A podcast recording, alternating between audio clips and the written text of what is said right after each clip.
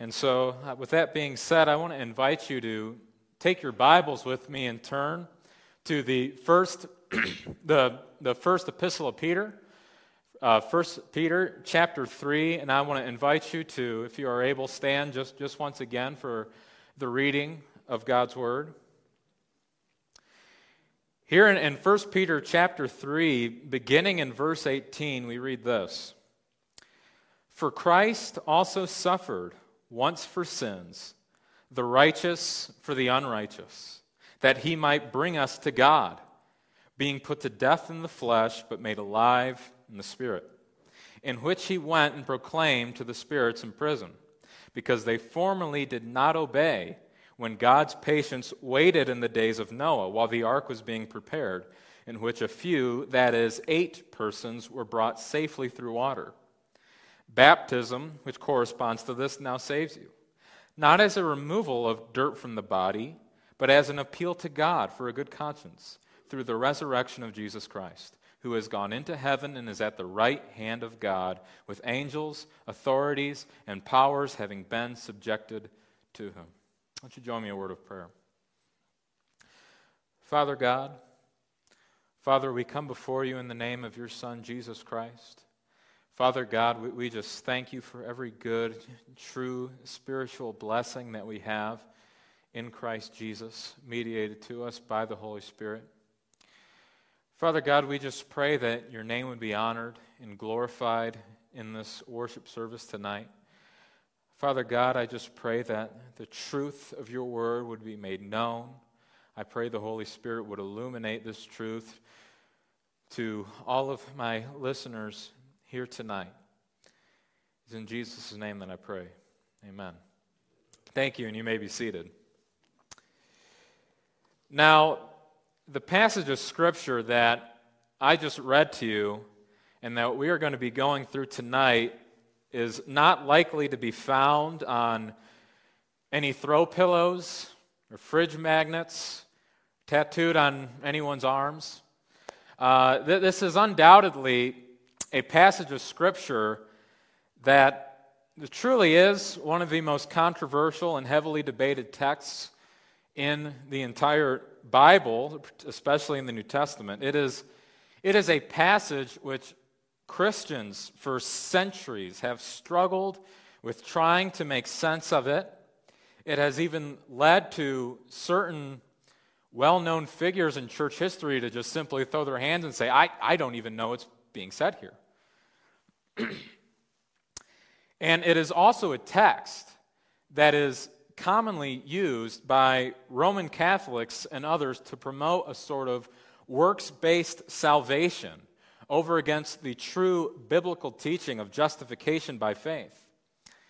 And because of the theological and exegetical complexities of this text, many pastors, if they were preaching through the book of First Peter, they would, they would just skip it or they would just leave it as a footnote or or something like that to just avoid the difficulty because listen getting into all that stuff is, would just be long and drawn out and that'd be a lot of information and, and you know we don't want to bore our people. We want to do uh, something else. But but i think we all realize that to do such a thing would, bring more harm than good if we're christians and if we love the word of god and if we love the truth of god we come to a passage like this and say this is not as simple and cut and dry as John 3:16 or the second or the first and second greatest commandments. This, there's something more going on here.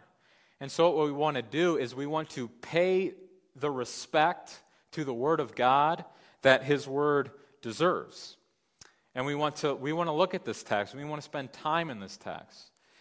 The reality is well, I should say this. There are two kinds of hard texts in the Bible.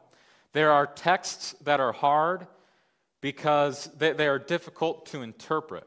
And then there are texts that are hard because they're not necessarily difficult to interpret, they're just difficult to embrace or difficult to apply. They go against what my flesh would, would, would want to say or how I would want to live, but, or what I think would be right and wrong. And so it's not that I don't understand what's being said, it's that I just don't like it. Well, this is not necessarily one of those texts. This is a text that is that the difficulty is in understanding basically what it's saying. And so we're going to deal faithfully with this because our aim in this service is to honor God, is to honor the Word of God. And, and, and one of the things that I've found in studying Scripture is that when we come to texts and passages that seem to be difficult to interpret, or, you know, this text over in James seems like, seems like it's contradicting what I read here in Paul and, and these different things. The reality is, is the Bible doesn't contradict. And so when we dig into these matters, sometimes it is in going through these difficult, hard texts that we uncover some of the truest beauties that are in the Word of God. And we are going to be an advantage, at an advantage in this study tonight because, as we understand, this passage did not just drop out of heaven and fall out of the air. We know it is in a context, it's in a book. And, and we've been going through this book leading up to this point, and we're, we're going to finish this book. So that will be to our benefit as we, if you've been in these services, we've been through a lot of the contextual information that will be necessary for us. And so, that being said, I am going to do some, uh, make some brief comments just to bring us up to speed. As I said, tonight I'm going to be preaching from what I will admit is a more difficult text, and so it will be to your benefit to listen closely. I know some of you like taking notes. I want to encourage that, but what's most important is that if you do happen to have a copy of God's Word, I, I want to encourage you to follow along with the biblical text. For while I believe that my interpretation and my understanding is correct, you should always judge what I say and what another minister should say by the Word of God. And so before you start tuning out, thinking that he's getting ready to just give you some long, drawn out theological discourse, and uh, some boring lecture here. I, I, just want you to be aware that, um, as I've said already, some of the richest and deepest truths of Scripture are found in these more difficult areas. And I do believe that this text is beautiful. The only way we're going to uncover that beauty is if we look at it and if we deal with it. I believe that these words are inspired by the Holy Spirit. And so, that being said, it is, of course, my prayer that the Holy Spirit would guide us, would illuminate this truth to us. It's my sincere, my sincere and utmost prayer He would do that for us tonight. Help, help us to see the divine glory of these words, that they might be spiritual food for our souls and an encouragement to us as we live our Christian lives. Now, before we dig into the particular verses, as I've already said, we should understand the surrounding context of this passage. And as I have often reminded you and will continue to remind you as we go through this book, and this is sort of what Al was hinting at, is this theme that Peter establishes right from the get go, where he addresses his audience, his readers, as the elect exiles, that the redeemed people of God who are, are living as sojourners and exiles in a strange and foreign land that doesn't comport with their values, which is hostile against them, and, and ultimately this world is not their home. One of the reasons why I felt such a desire to go through this book of First Peter is because I think the situation that Peter's writing to is so similar to the day and age in which you and I live. The Christians Peter is writing to are experiencing a social climate that is so familiar to us, while there's not the deadly, lethal, government enforced persecution that we would eventually see under Nero in the early church, where Peter would eventually lose his life, there nevertheless is still an overwhelmingly hostile attitude um, towards believers in Christ. There remains a societal disdain against Christians. And this is nothing more than an expression of the hatred that exists in the heart of sinners who are at enmity with God. And they express that hatred towards Christians because the Christian is, has the aroma of Christ present within them. And so, Peter, he gives us not only instruction, but also wonderful encouragement as to how Christians are to behave and react against this hostility. And for the second time now, Peter has shown us that Christ is our example for how we ought to behave. Christ, when he was reviled, he did not revile back. He did not pay back evil for evil. Though he suffered greatly and more unjustly than any man who ever lived, he nevertheless did not sin against those who sinned against him. Peter shows us that to suffer for righteousness' sake is a gracious thing in the sight of God. Believers in Christ are to live in this radically different way to the point where it becomes plainly obvious about them that, that there's something different, which would lead people to want to ask the question, as we find in verse 15 here in chapter 3, to ask the believers to give a defense for why it is that they have this hope in them.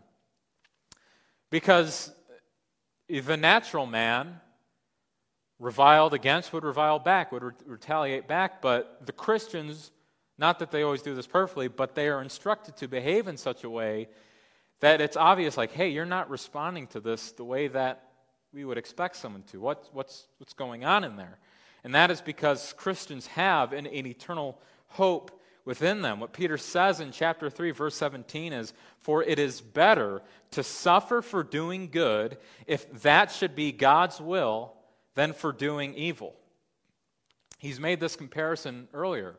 If someone is persecuting me, or if they're being hostile or evil against me, and it's because I, I did something wrong or something sinful, there's no glory in that. There's no, there's no reason to be proud or to be boastful and, oh, you, you know, see, this is just because the world doesn't understand me or blah, blah, blah. It's like, no, they're, they're, they're criticizing you because of you were doing wrong. What Peter says is that's not what we want to be criticized for. We want to be criticized, we want to suffer for doing good, we want to suffer for righteousness' sake. And so, verse 17 does, does two things. One, it in a sense sums up the, the main point of all we were reading that came before it. But the next thing it does is it introduces us to our passage tonight, verses 18 through 22, which we have acknowledged is, is a difficult text. So that's why I give you this reminder of some of these things that we've gone over already, because there's going to be a connection which will help us to understand properly what we are looking at tonight. And so, once again, Peter in verse 17 makes this statement For it is better to suffer for doing good, if that should be God's will, than for doing evil.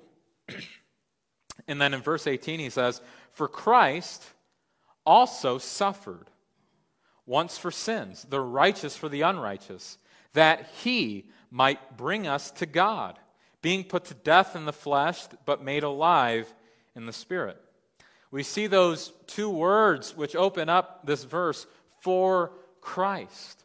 You see, verse 17 makes it clear that it is better to suffer for doing good, if that should be God's will, than for doing e- evil. Peter bases this truth in Jesus Christ. He says this is the way that Jesus lived.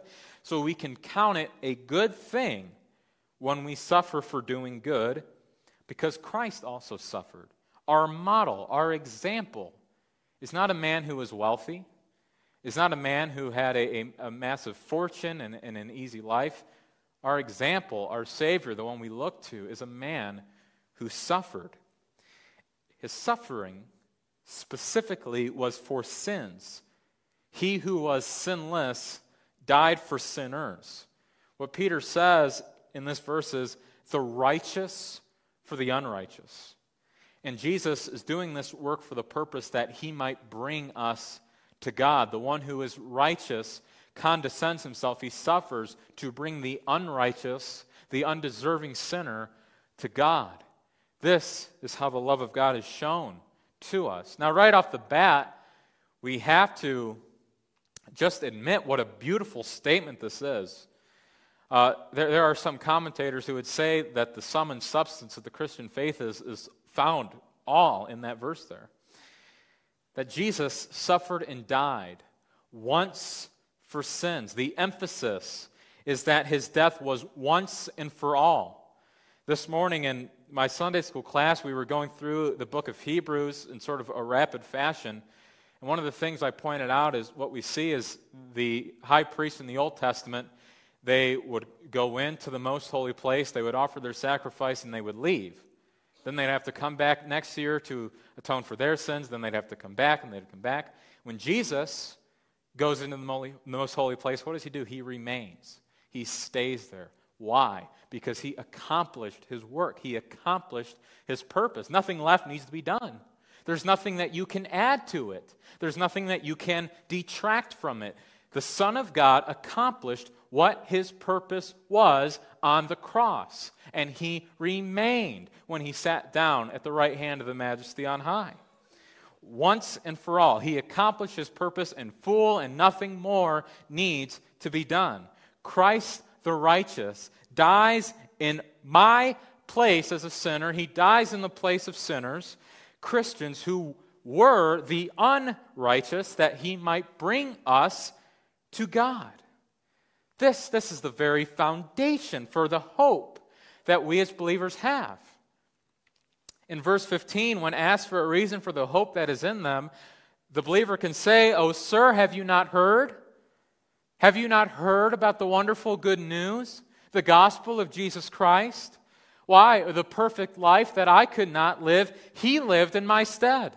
And, and indeed, the death that was too stark for me to bear, why, he and did die for me as well. Oh, how I love Christ who did what I could not do, that I might be brought into sweet and everlasting peace with God. It is no wonder, then, that Peter is going to use this as an explanation for why Christians are to look at suffering in a, in a different way that we would in our natural state. The natural man says, I don't, I don't want to suffer. I, I don't want to have pain. I don't, I don't want to struggle. I want the easy life where things are just, just going right and I don't want to upset anyone or get involved in any of that. I, I don't want that. But, but look, we can give glory to God in our suffering. For the very foundation, Hebrews says that Jesus is the founder of salvation. The foundation, the very basis for what it means to be a Christian is that Jesus Christ suffered unjustly for us. Sometimes I, I think about the fact I wear a cross around my neck, except for when I'm working around saws and things like that, but most of the time I do. Why, why do I wear a first century Roman torture device around my neck as a religious symbol? you you ever think about that? This is a device that they would use to strap a criminal, nail him to a cross. After flogging him, they would raise him up on this piece of wood until he died. Why do, why do I wear this around my neck? Well, it's because I realize that the very foundation for my relationship with God, the life that I can live now in peace and in fellowship with Him, is all due to the fact that God the Son went through this for me and for a great many others as well. These are the words that must be shouted from the housetops. These are the words that must be proclaimed in the streets.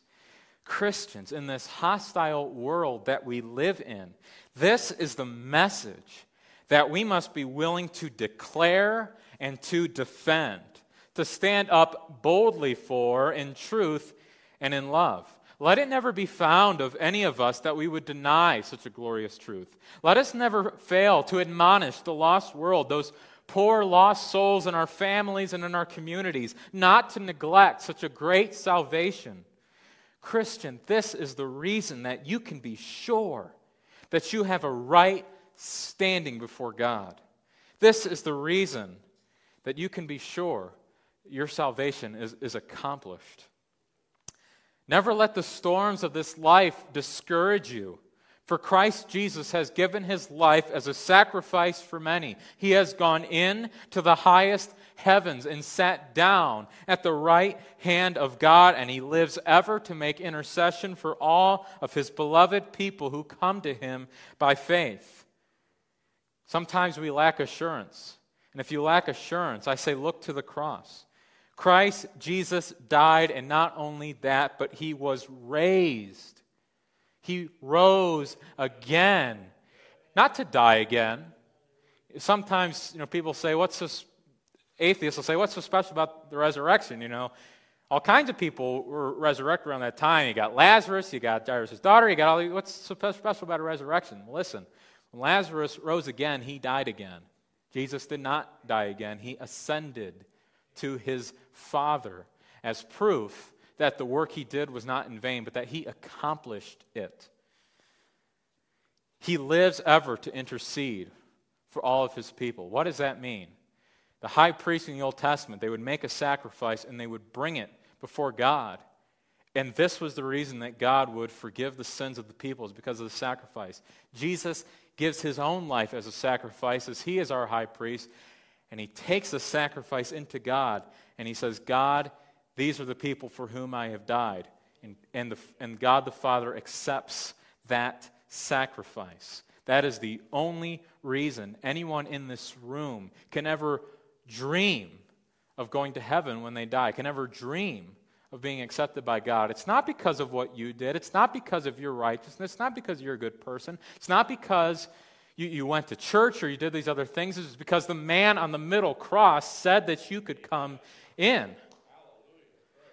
Nothing shall separate you from the love of God in Christ Jesus. He is a perfect and complete and glorious Savior. So, what we refer to in theology is the doctrine of substitutionary atonement that when Jesus, the righteous, dies on the cross for the unrighteous, that he, having lived a perfect and sinless life, takes their sin upon himself, so that when he dies for them and suffers under the wrath of the Father for them, that by means of their faith in him they will be credited with his righteousness. And then they, having been justified by faith, have sweet peace with God. 2 Corinthians chapter 5 verse 21 says, "For our sake, meaning for us, he made him to be sin who knew no sin, so that in him we might become the righteousness of God." Christ takes the punishment and we get the blessing. Oh, how wonderful it is that Jesus Christ would die for sinners. What a precious and undeserved gift. How often do we overlook this? We want to quick, as quick as we can get to the message of how does this apply to my life? What, how does this fit in with what I want to do? What is the life application of this? We need to slow down sometimes and say, can we worship God for God's sake? Can we just take a second to just admire His holiness? When Isaiah sees the vision of God and he, and he sees the angels, who are singing, Holy, Holy, Holy, Isaiah doesn't sit there and go, Yeah, but I mean, this is a lot of information, and so how does this apply to my life? No. He falls on his face and he says, Woe is me, I am undone, for I am a man of unclean lips, and I am of a pe- unclean people. It rocked his world, just beholding the majesty and the holiness and the splendorous wonder of God. We need to just have some of that in our hearts. And so, verse 18 ends with this allusion to what we would call the, the two states of Christ that is, his humiliation and his exaltation. I, if you're looking online, I titled this message, What Goes Down Must Come Up. That is uh, going to be a consistent theme that we see here. And so, here I want to introduce you to this idea of the humiliation of Christ and the exaltation of Christ. He, des- he sends down, he condescends himself only to be victorious. Being put to death in the flesh, these are Peter's words, but made alive in the spirit. That is, in his humiliation, Christ Jesus condescends and humbles himself. For although he was in the form of God, he did not count it a thing to be grasped. And so he who was God and was with God in eternity and divine glory and majesty takes on human flesh for the purpose of dying, and not just dying by any old means, but even death on a cross, a most humiliating method of torture and execution in the ancient world. This is his humiliation. He descends down to this level. But then we see his exaltation in that though he was stricken, pierced, dead, and buried, on the third day he rises. When it says he was made alive, in the Spirit at the end of verse 18, This may refer either to the spiritual realm or spiritual activity, or perhaps more specifically, the Holy Spirit Himself.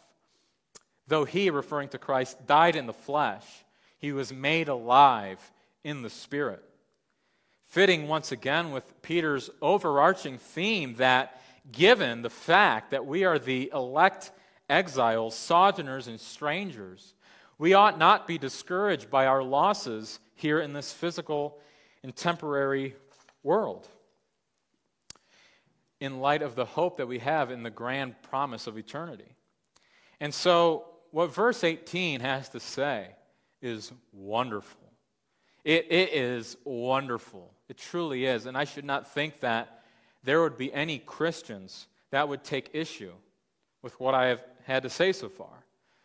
But let's look at those again at those last three words, which are what lead us into verse 19, which is where our controversy starts. Those of you who know me know I don't shy away from controversy, so we're going to press on. And Peter writes that Christ was made alive in the Spirit. Verse 19, in which he went and proclaimed to the spirits in prison. Now, this is where we have all kinds of debate amongst theologians. The question that everyone wants to ask is what on earth is this saying? If you're a Christian and, and, you've ever read your Bible and you've come to this verse before and have been frustrated, wondering what on earth is it talking about? What's going on here? Don't be discouraged. You're, you're not alone. This is we've had back and forth on this for the past 2,000 years, and we're going to continue to do so. As a matter of fact, our great reformer, Martin Luther, who, if you know anything about Martin Luther, if you've ever read about him or read him, particularly his discourse with Erasmus on the bondage of the will, you may know that Luther had the reputation of being a very confident man. Some might even say that his level of confidence extended to arrogance. Nevertheless, the great reformer Martin Luther, who I mean, we celebrate him as this great hero who he nails his 95 theses to the castle church door in Wittenberg. He's on trial at the Diet of Worms and says, You know, my conscience is captive to the word of God. Here I stand. I can do no other. God help me. He said these words to Erasmus. He said, To take no pleasure in assertions is not the mark of a Christian heart. Indeed, one must delight in assertions to be a Christian at all. He goes on to explain what he means. I mean, staunchly holding your ground, stating your position, confessing it, defending it, and persevering in it unvanquished. I mean, this was a guy who, he, he knew his Bible, he knew theology. He was a confident, he was a willing warrior. He would go to toe to toe with you in a theological matter. He was confident about his beliefs about Scripture. Yet here's what he said about verses 19 and 20.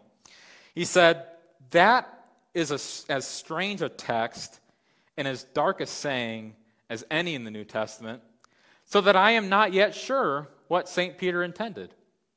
The man was honest. Our, our brilliant, courageous, lion hearted reformer just simply said, Look, I have no idea what's going on here. And so I should say this I don't share Luther's view on the matter. I think that we can understand this, but I just want to say that if you're looking at this issue and you're confused about the different arguments and things, you know, don't be discouraged, but we are still going to, I'm, I'm going to pray that I can walk you through this and that we can have some understanding here. So, like I said, I, I don't share Luther's view on the matter. I think that when we look at the text, especially in light of other biblical texts, we are able to see what is the meaning of these words. And so I just give you that illustration. I want you to, to feel okay about there being confusion around this verse.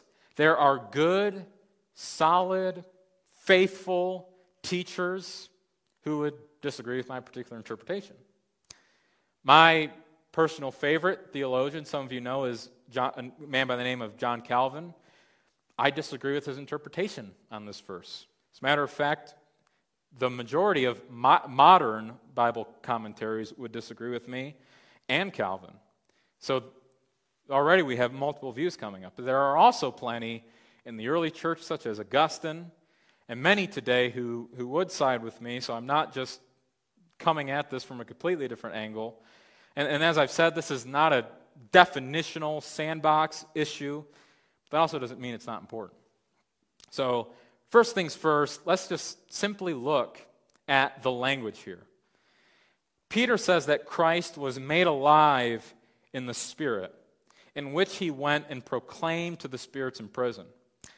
So, what is going on there? What's, well, what he's saying is that the Spirit that Christ was made alive in, uh, which can either refer to just spiritual power in general or it could refer specifically to the person of the Holy Spirit.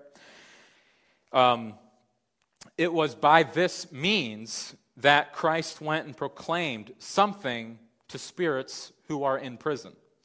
So the same power that raises Jesus from the dead is the same power in which he goes and he does his thing. So there's basically four questions that we want to answer here. One, who are these spirits? Two, what does it mean that they're in prison? Three, what did Christ proclaim to them? And four, what does it mean that he went and proclaimed to them? Now, if you remember what I've gone over last week, our three rules of Bible study are context, context, context. So before we can answer, we just have to keep reading. And in verse 20, we read, referring to the spirits in prison, because they formerly did not obey when God's patience waited in the days of Noah while the ark was being prepared, in which a few, that is, eight persons, were brought safely through the water. So, to answer our first question, who are the spirits in verse 19? They are those who, just to quote Peter, formerly did not obey when God's patience waited in the days of Noah while the ark was being prepared. So, this is where the debates start. So, he's referencing Noah, and you're familiar with the story of Noah and the ark. So, if we go back to Genesis chapter 6, just before the narrative begins to tell us of the familiar story of, story of Noah and, and the ark and the two animals of each kind, and which you know we all draw pictures of when we're kids, even though no one really explains to us what it means. We just you know we draw the picture. Uh, the telling of this narrative begins with the description of the sin and depravity of the human race. Now, I see an interesting parallel, Romans chapter 1 describes the depravity of man being particularly and especially highlighted in, in homosexual relations. Because at their very core, it, it is something which goes against nature, it's, it's, it's against the created order. And we see almost a similar thing happening all the way back in the sixth chapter of Genesis. Homosexuality is not what's in view, but there is another kind of unnatural sexual activity. We read in Genesis chapter 6 when man began to multiply on the face of the land and daughters were born to them, the sons of God saw that the daughters of man were attractive, and they took as their wives any they chose. Keep reading, and it says, When the sons of God came into the daughters of man, they bore children to them. These were the mighty men who were of old, the men of renown the Lord saw that the wickedness of man was great in the earth, and that every intention of the thoughts of his heart was only evil continually.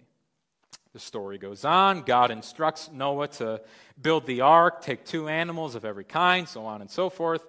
And so the issue that is so relevant to our conversation is about these sons of God who were having relations and children with the daughters of men.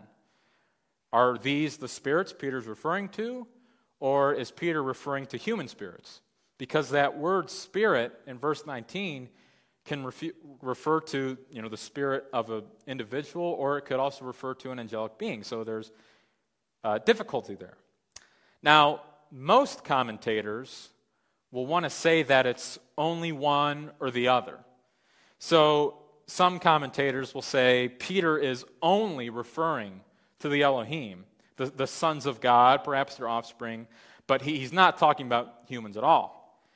Then you have other guys who would want to say, nope, Peter's not talking about the Elohim, he's only talking about humans. And so when I explain to you my position more fully, I would be more in line with the guys who would say Peter's only talking about humans, but, but I also don't think it's one or the other. I don't think he's excluding the Elohim, the sons of God, there. Why? Well, the, Peter's point in verses 19 and 20 is on disobedience. Those who did not obey in the days of Noah. And well, yes, obviously, we read about these spiritual beings who are acting wickedly and sinning in those days. When you go back to the passage in Genesis, the emphasis is not on their sin, the emphasis is on our sin. The emphasis is on the sin of mankind. That's the point of the whole passage.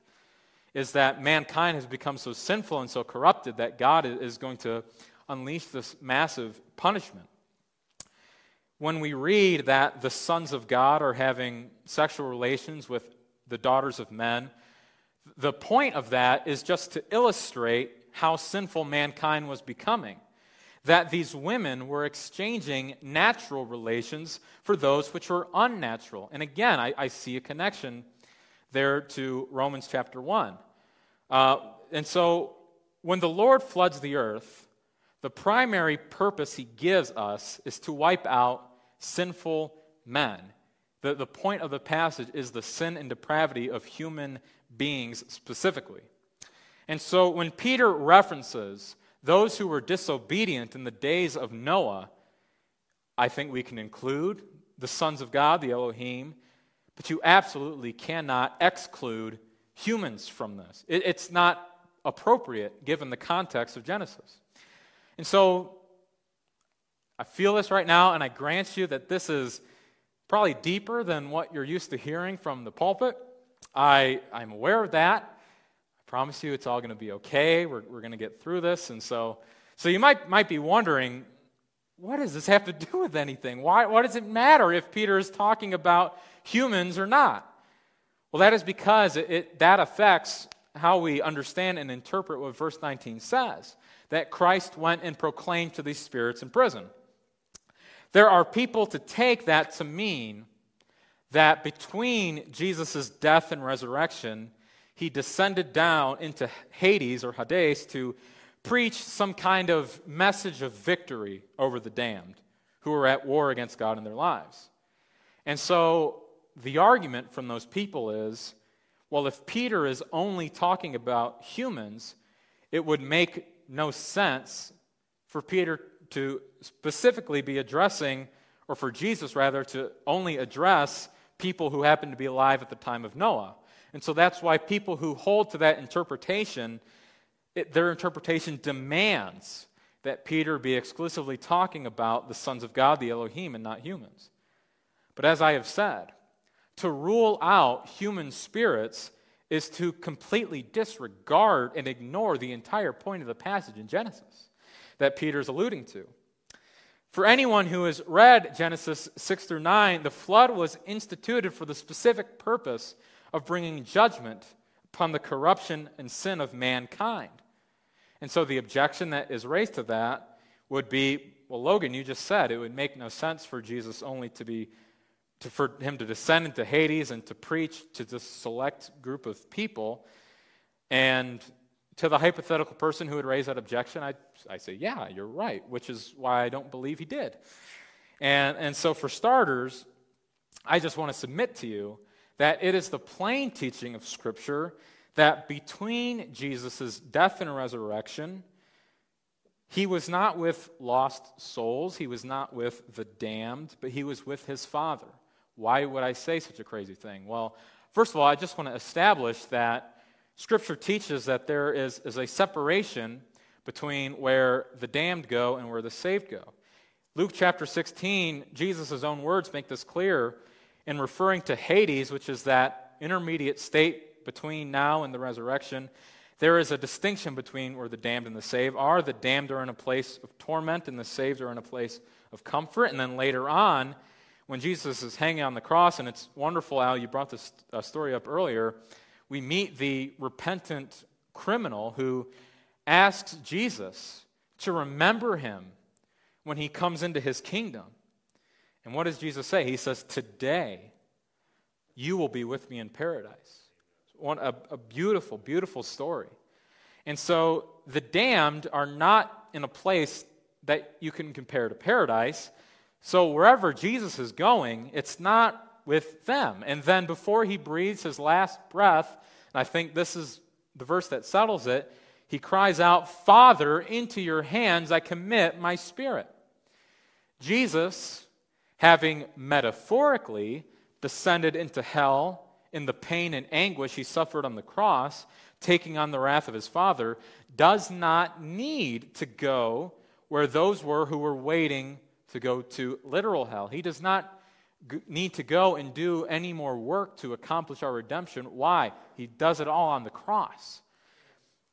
And so he doesn't descend into Hades. He goes and he's he, with his Father and he sits down at the right hand of the Majesty on high in a place that's likened to paradise. So, okay. Well, if that's true, then what's going on in Peter? Well, what the text says in verse 19 is that Jesus, in the Spirit, and I think that is very important to, for us to notice, in the Spirit went and preached or proclaimed to the spirits in prison. But that verse does it does not follow necessarily that he went to the prison to do it. It just says that in the Spirit he went to them. Now remember, verse 20 makes it clear this is specifically talking about those who were disobedient in the days of Noah. They were the ones Jesus proclaimed to. And now, if so, if you remember back to chapter 1, we read that the Old Testament prophets prophesied, that is, they delivered revelation and messages from God according to what the Spirit of Christ in them was indicating. And so, what I'm submitting, and so what is saying is that Jesus Christ, by means of the Spirit, is preaching through Old Testament saints. Perhaps you're beginning to see the connection. What Christ proclaimed to the spirits in prison, he did so in the Spirit. The Old Testament prophets spoke according to what the Spirit of Christ in them was indicating. We also read in 2 Peter that Peter says Noah was a herald of righteousness. When we put all these things together, hopefully you're tracking. I know this is a lot to take in, but hey, we're going through this book. We're going to deal with what the text says. I know this is a lot to take in, a lot to think about, but hopefully when you look at it and you examine all these different things, essentially what I am saying that the text is saying is this Jesus spoke through Noah proclaiming a message of righteousness to those who were disobedient while the ark was being prepared, and that their spirits are now in prison. They are damned. That is my view. That is the view of St. Augustine. That is the view of Theodore Beza, who is Calvin's successor in Geneva. And to be honest with you, up until modern times, and modern scholarship, that has pretty much been the majority view of the Protestant church. Uh, although, like I said, that is no longer the case with some newer scholarship. But, you know, the most difficult part of this interpretation is the fact that the text says he proclaimed to the spirits in prison, not to the spirits who are now in prison, which the NASB includes that word now, but the word is not actually in the original Greek. But this is not sufficient grounds to refute all of the argumentation I've just presented. It is more than appropriate in common language and speaking to speak of a person or a group of people doing something using a descriptor that doesn't necessarily apply to them at the time of the incident. For instance, if I say to you, My dad was born in 1980, I'm telling the truth. That is an accurate, that is an appropriate statement to make that anyone who engages in language regularly can understand. But it is not true, although my dad was born in 1980, it is not true that at the time he was born, he was my dad. That, that's obvious. And, and you understand that. Well, that's sort of the same thing that Peter is doing here. Christ proclaimed to the spirits in prison were they in the prison when he was proclaiming this message to them? No, but that's where they are now. So it is appropriate to describe them in that way. So I understand that was a lot to take in. Trust me, there's a lot more we could get into. There are other views that I did not mention because they're just not really held by a whole lot of people, and so they're not so relevant. Now, you might be wondering, what does this have to do with everything else that's going on in 1 Peter? I mean, Peter's, you know, he's been telling us about we're the exiles, we're and strangers in this life, suffering for righteousness' sake, all these things.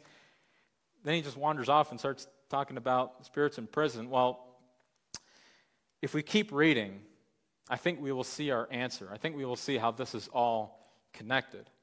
Verse 20 ends with, in which, referring to the ark, a few, that is, eight persons, were brought safely through water. And then it is on this point that we go to our other most controversial verse in verse 21, which says, Baptism, which corresponds to this, now saves you not as a removal of dirt from the body, but as an appeal to God for a good conscience through the resurrection of Jesus Christ. Now, like I said, what we were just talking about a moment ago in verses 19 through 20 is a subject that a lot of people would, would disagree on. And I said it's, it's not a definitional issue. In other words, I don't believe that someone is not saved just because they disagree with my, my particular view of the matter. But that's not really the case with this particular controversy, with this verse. You see, the interpretation of this text that you will hear from Roman Catholics and the like is heretical. It destroys the meaning of the gospel. And so that's why it's so important not to just skip over this, but to walk through it and to understand what's being said so that if we're ever pressed on this issue, as I have been by friends of mine who are in these false churches, we can actually have a meaningful conversation. So you will hear this verse, verse 21, being used over and over again against the traditional Reformed doctrine of justification by faith. So, so it's very important that we can understand what's being said here so we can respond to those claims. And just like we did with the difficult texts a minute ago, we're just going to look at what's being said. We're going to allow the text of Scripture to speak for itself. So let's just, just look at what's being said here. The first thing we read is baptism, which corresponds to this. Now, if you ever engage with a Roman Catholic on this verse, make sure you understand what is being referred to when it says baptism, which corresponds to this? It's obviously referring to the eight persons being brought safely through the floodwaters in the ark. The phrase corresponds to this in the original language is antitopos, which, from which we get the theological word antitype. So we are seeing that the story of Noah's ark is a picture or is a type of baptism, which the baptism is the antitype. So, this is relevant to understanding what is being said in this verse. The story of Noah's ark is a story of God selecting, or I'll use the word electing, a particular comparatively small group of people and providing them with a method of salvation from his wrath, which he would pour out on many. So, verse 21 says, Baptism, which corresponds to this, now saves you. Now, one of my best friends that, that I, have known him since I, mean, I think we were in the third grade together. He, when we were growing up, his family were Baptists. They were in a Baptist church. We started getting a little bit older, and I think probably around the time we graduated, he started going to a Roman Catholic church, and then he didn't like what the Pope was doing, so he left the Roman Catholic Church and went to the Eastern or Russian Orthodox Church. And uh, so we obviously have significant foundational differences in our thinking. And unlike the popular notion of, well, you shouldn't talk about religion or politics or difficult issues, we don't think like that. And, and so we do engage on these things because they're important. And so I remember one time, him and I were having a conversation, and this is the verse that he brought up. So this is the verse that probably people will bring up to you. And so we both have our Bibles out, and I'm just reading the text, and I say, you know, verse 21, baptism, which corresponds to this, now saves you. And when I said, which now saves you, he said, stop. Stop right there. He's like, he's like Logan, uh, Logan, it's, it's right there. Just stop. Just stop reading it. it. It says it right there. And I said to him, look, that's bad Bible study. That's, that's not what we do. I mean, does Peter stop there? Or does the verse have a meaning that must be interpreted in light of what came before it, in light of what comes after? I mean, is this something that's in a, a context, or is it just this one little phrase? It's not just the one little phrase. So we don't stop in the middle of the verse and come up with our interpretation.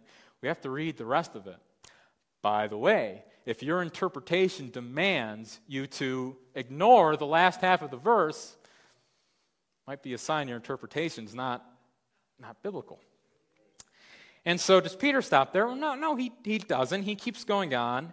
So if we're going to understand him properly, we have to keep reading the text. Baptism, which corresponds to this, now saves you. Peter's going to qualify his statement. He says, not, not as a removal of dirt from the body, but as an appeal to God for a good conscience through the resurrection of Jesus Christ. It's, it's almost as though Peter is realizing that what he is saying is difficult because he very, very quickly, after making the statement, baptism now saves us, goes on immediately to clarify what he means, saying, not as a removal of dirt from the body, but as an appeal to God for a good conscience through the resurrection of Jesus Christ. So let's just think, think about this for a minute. Baptism in the original language, baptism is, is just the word that means immersion. Baptism literally just means to take something and to momentarily dip it in water. And so think about Peter's language not as a removal of dirt from the body. It's not the, the physical act of putting your body in the water so as to physically remove any dirt that might be on you that is saving you. Peter specifically qualifies that in his statement. He says, not as a removal of dirt from the body. Baptism does not save you as that.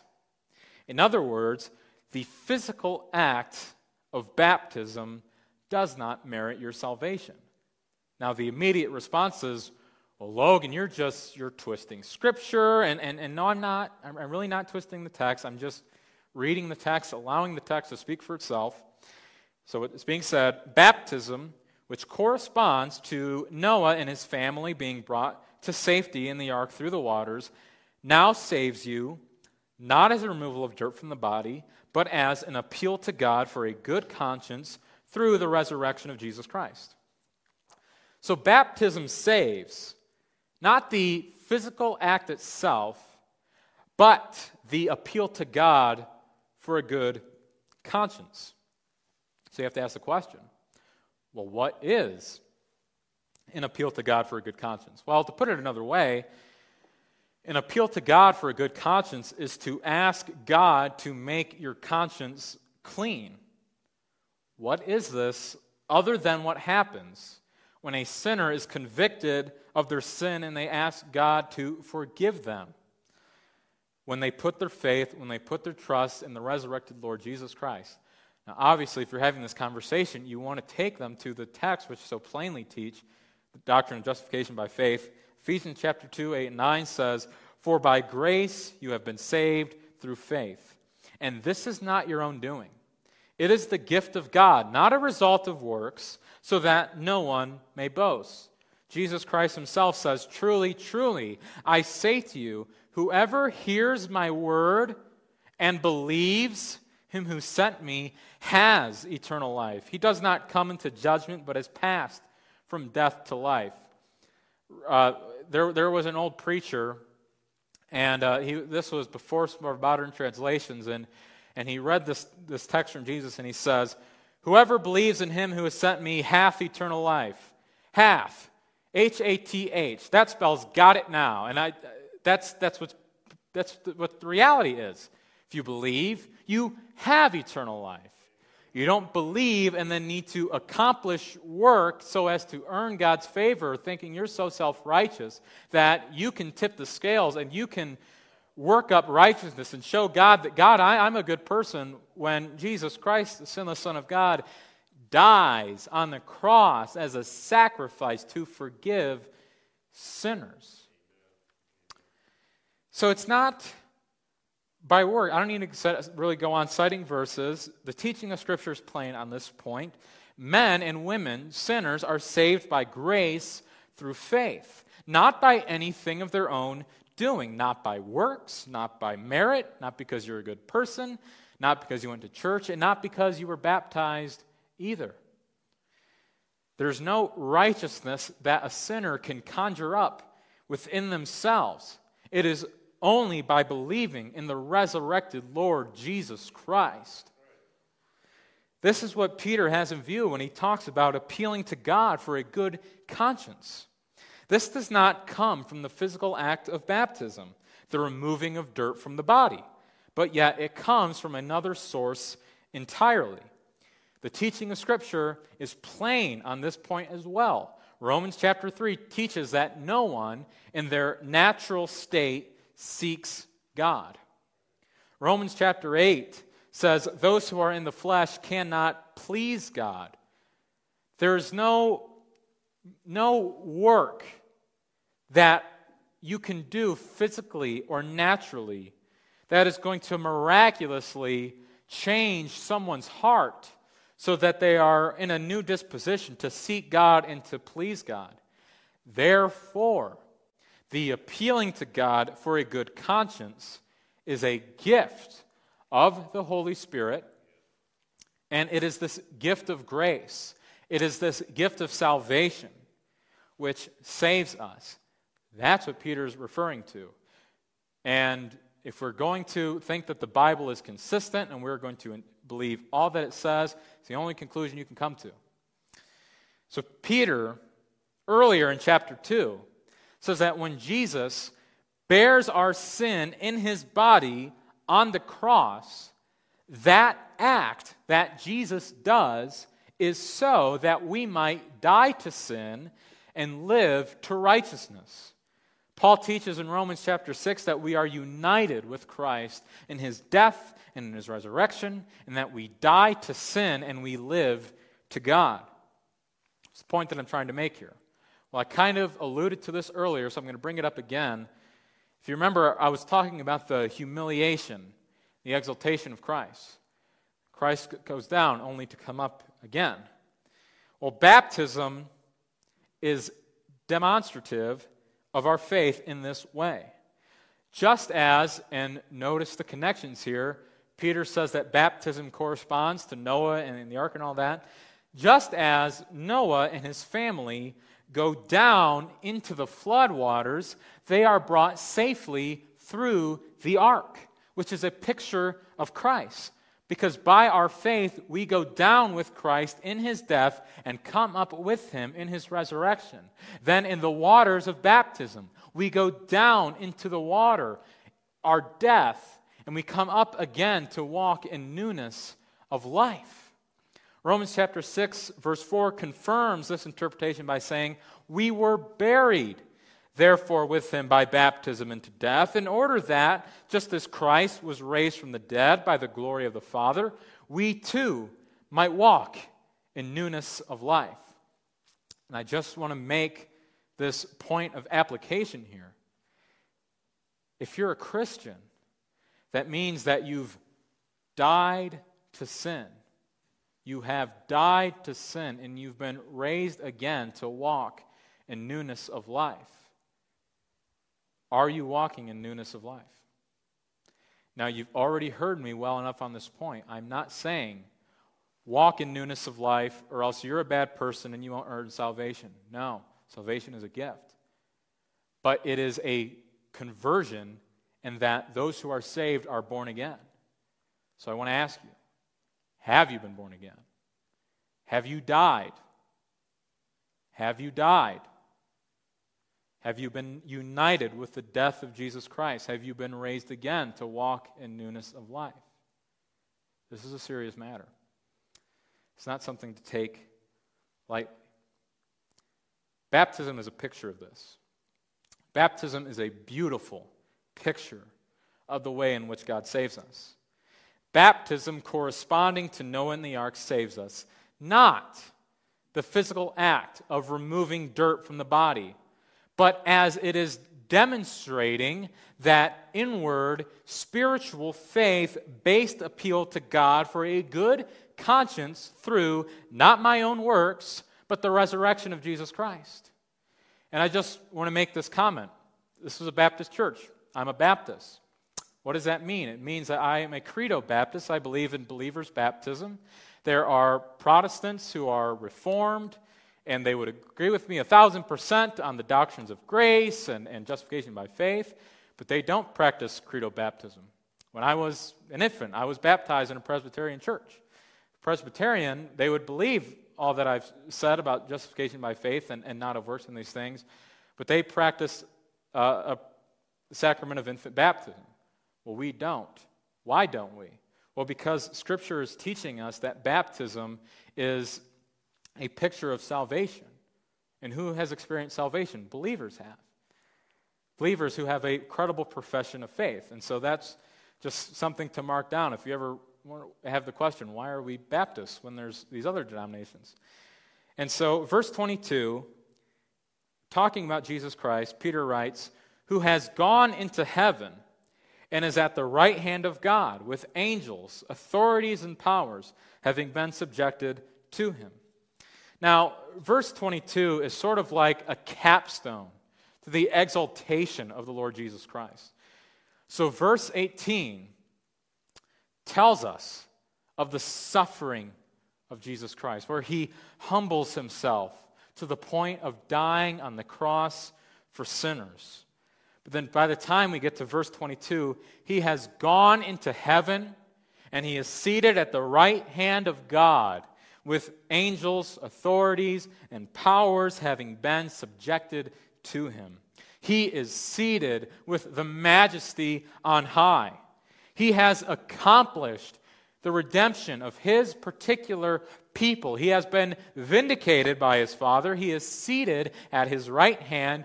All things are being subjected to him. And what it says in 1 Corinthians chapter 15 about the resurrection of Jesus Christ is that he is reigning. And he must reign until he has put all his enemies under his feet. You see, Christ is Lord, Christ is King. And so, Peter is talking about suffering for righteousness' sake and all of the hostility against Christians. And what does Peter do? He includes a statement that Jesus suffered, he's king. This universe is his. History acting according to God's providence. He is king, and he is reigning, and he will reign until he puts all his enemies under his feet. Christians, this, we have a lot of enemies. We really, really do, especially in our culture. And God may allow us to go through a period of great suffering. What is this text saying? It's saying that Christ has gone into heaven and he's sitting at the right hand of God, and angels, authorities, and powers are being subjected to him. Listen, there is not an enemy that is going to come about that is going to disrupt or destroy the kingdom of God. He must reign until he has destroyed all his enemies, the last enemy being death.